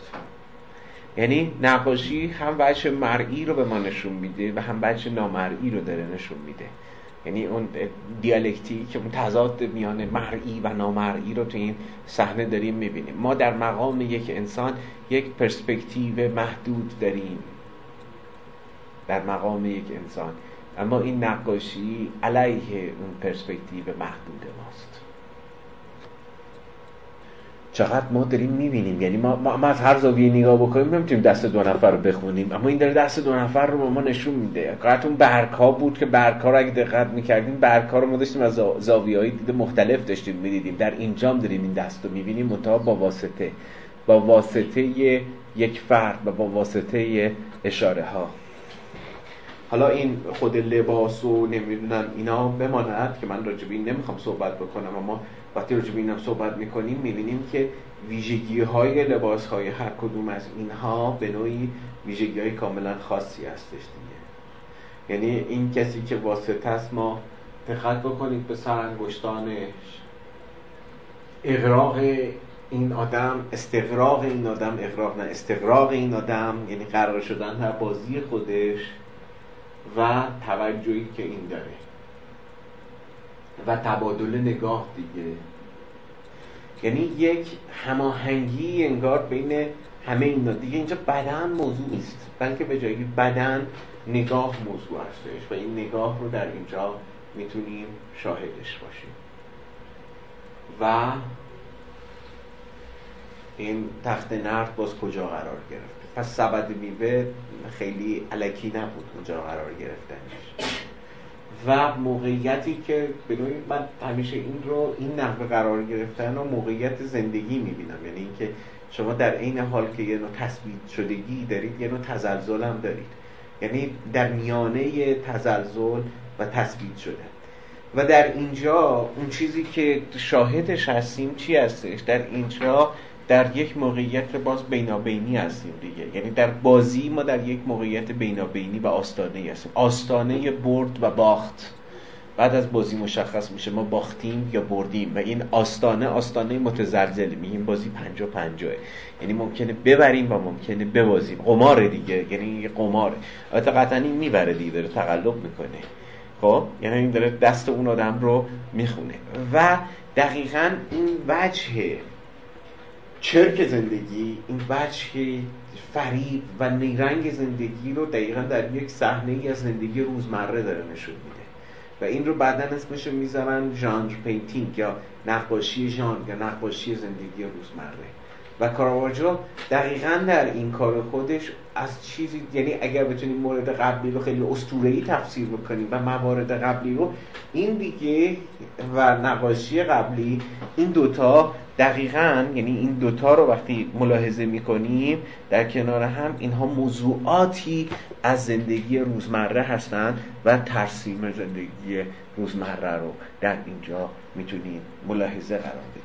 بنابراین نکته‌ای که من میخوام ازش امروز استفاده بکنم و در موردش توجه شما رو بهش جلب بکنم این هستش که ما وقتی که با این روی کرد نسبت به نقاشی رو برو میشیم، میبینیم که انگار کاراواجو تمام اون چیزهایی که در مورد زندگی، معنای زندگی، روی کردی که ما به زندگی داریم رو با تصاویرش بهش اندیشیده و با تصاویرش به اونها نگاه کرده.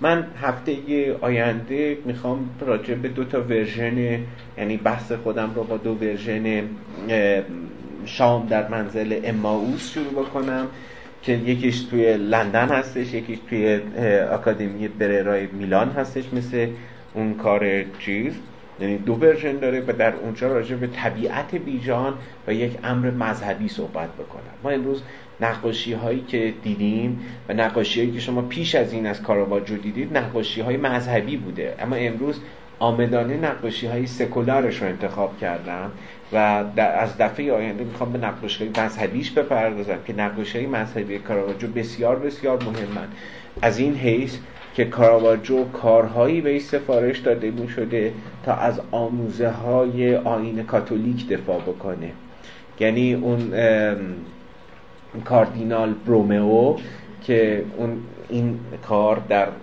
مجموعه اونه، کاردینال میلان بوده، یکی از وظایف اون برومئو این بوده که در مقابل اون نهضت اصلاح دینی که اروپا رو در بر گرفته وارد عمل بشه و خب یکی از اون تقابل‌ها با جریان رفرمیستی یا اصلاحات دینی توجه به آثار تصویری بوده، آثار تصویری که آموزه‌های کاتولیسیزم رو بتونن بیان بکنن و به آموزه‌های کاتولیسیزم توجه داشته باشن، آیین کاتولیک در اونها موجود هستش. اما در کارهایی که امروز دیدیم موضوعات سکولار بود، یعنی از طبیعت بیجان گرفته تا اون باکوس که یک موضوع اساطیری بود، تا اون نیش زدن و تا اون بازی قمار، همه اینها موضوعاتی بود که موضوعات دینی نبود. از هفته آینده در مورد موضوعات دینی صحبت بکنم. شام در منزل اماوس کاری هستش که باز میخوام برگردم به مؤلفه های طبیعت بیجان، متأ طبیعت بیجان در اونجا یک حیث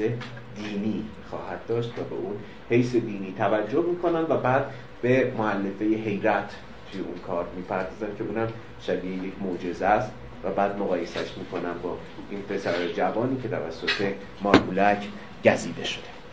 اگر سوالی مطرح هستش بفرمایید، من در خدمت شما.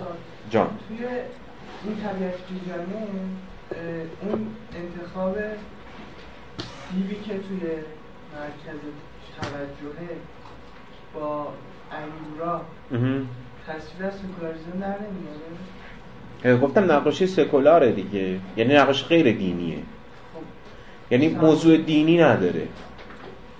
ما ممکنه بتونیم اینا رو به عنوان نمادهای دینی تفسیر بکنیم اما موضوع دینی نداره، تا مثلا موضوعی که مسیح باشه، حواریون باشن یا داستانهای کتاب مقدس باشه.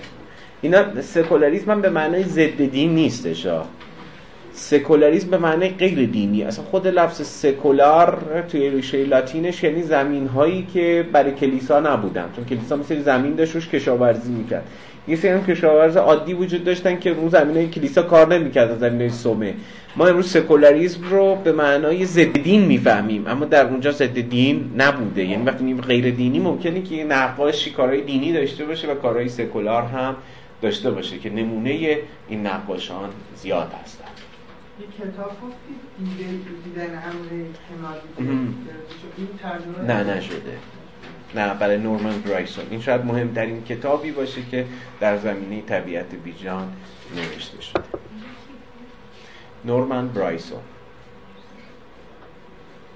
و دقیقاً عنوانش خیلی چیز دیگه، یعنی یه امری که ما همیشه نادیده انگاشتیمش، حالا یعنی ببینیمش، یعنی همیشه اینو اورلوک بوده، یعنی همیشه ما اینو طردش کردیم، اینا همیشه کنار گذاشتیم، یا همیشه به عنوان یک امر نازل توجه کردیم، اما حالا می‌خوایم این رو ببینیم و ببینیم که چه مؤلفه‌هایی در دل این وجود داره. الان از اینکه کاراواجو انتخاب کردیم خیلی پشیمون نیستیم شاید، یعنی می‌بینید کاراواجو چقدر حرفای مهمی توی کاراش داره. خب هفته آینده می‌بینم.